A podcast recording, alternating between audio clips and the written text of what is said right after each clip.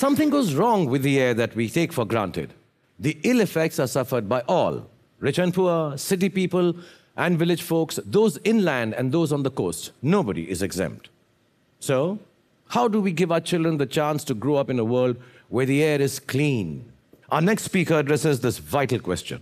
So, join me in giving a wholehearted welcome to the public policy expert and author, the multifaceted Dr. Arunabha Ghosh.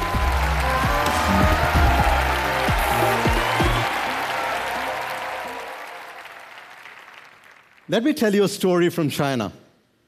In 2014, China declared war on pollution. In November that year, there was an international summit there. Presidents and prime ministers from many countries arrived. So industries around Beijing were shut down. Half the cars were taken off the road. That week, I took a photograph of the unusually blue sky in Beijing.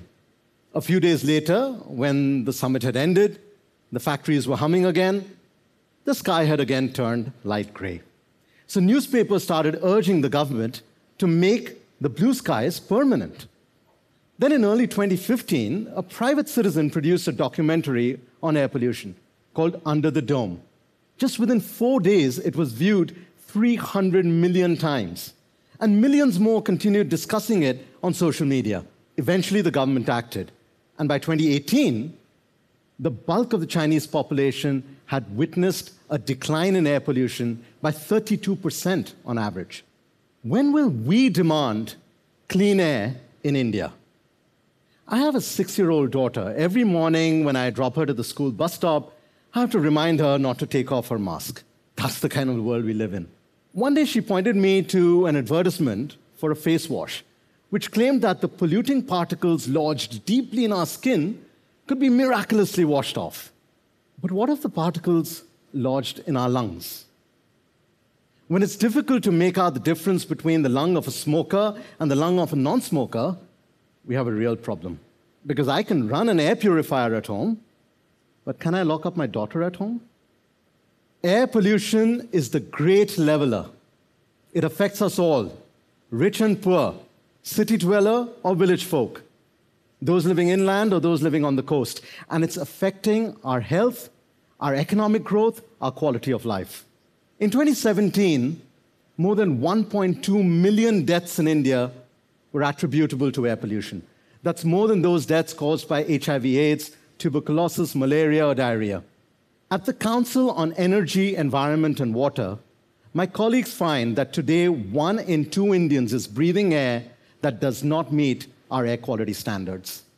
And the economic impact of this public health crisis is more than $80 billion every year. At CEEW, my colleagues find that 80% of Indians can breathe clean air if we adopted stringent pollution controls. So here is my vision for India. In 2027, when we are celebrating our 80th year of independence, can we ensure that by then 80 cities in India have reduced air pollution by 80%? Let's call this Mission 80 80 80. And this is possible, but the role of citizens is going to be critical. To combat air pollution, we have to create a democratic demand for clean air. We can make this happen. First, we have to educate ourselves. Low cost sensors give us real time information about the air quality, but we still need information about how to interpret it and how to act. So we need to target information to schools and children to resident welfare associations, to the elderly who are more at risk. You know, when the temperature outside is 30 degrees versus 40 degrees, we know how to dress. We know what to do, what not to do. We need similarly information on what precautions to take when the air quality outside is poor, very poor, severe, or hazardous. Second, we need to become active monitors. Today, most Indian cities and much of rural India has no air quality monitoring at all. So we need to demand that air quality sensors are installed in every constituency. Today in Parliament, who's going to stand up for us as the air quality warrior? When enforcement agencies land up at polluting sites or dust spewing construction sites, their whack a mole approach doesn't always work because as soon as their attention turns somewhere else, the offenders go back to business as usual. We citizens have to become the fire alarms. We have to demand emergency call in numbers and specialized task forces that can respond in real time to pollution sites. So we need not just the authority, but the enforcement strength to crack down. Third, we have to be prepared to pay a price, whether it's for cars using BS6 fuel or for more expensive electricity from cleaner power plants. Last year, just before Diwali, I took a surprise inspection of polluting industries in an unauthorized industrial area just outside of Delhi. And I found polluting firecrackers were being sold. The Supreme Court had mandated only green firecrackers could be sold, but those were nowhere to be found. But the polluting ones were available. Why? Because we were ready to buy.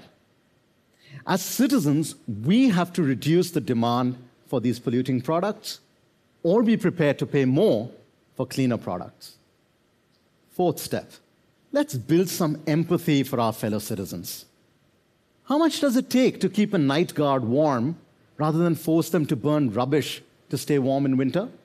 Or let's take farmers. You know, it's very easy to blame them for burning the stubble of the rice paddy crop every winter, which causes air pollution.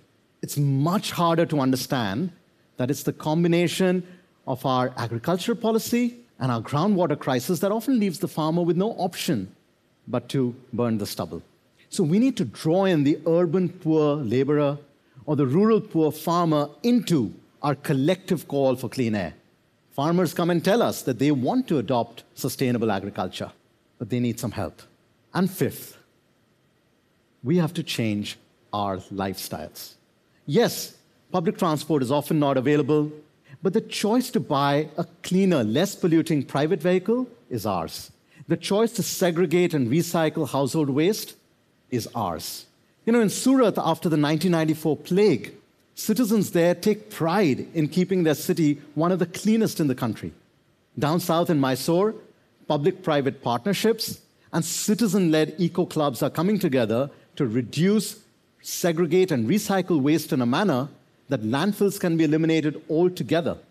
I'm not saying that officials have no responsibility here, but it is our collective apathy that takes the pressure off of our parliamentarians, the bureaucrats, or the enforcement agencies.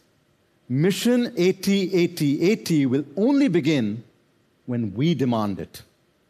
We have to create a democratic demand for clean air because citizens, you and me, can decide what kind of air we breathe.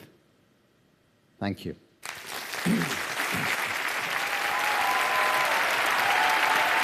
Thank you so much, Dr. Ghosh. Thank you very much. Can you tell me something, India, our country, do we have any advantages?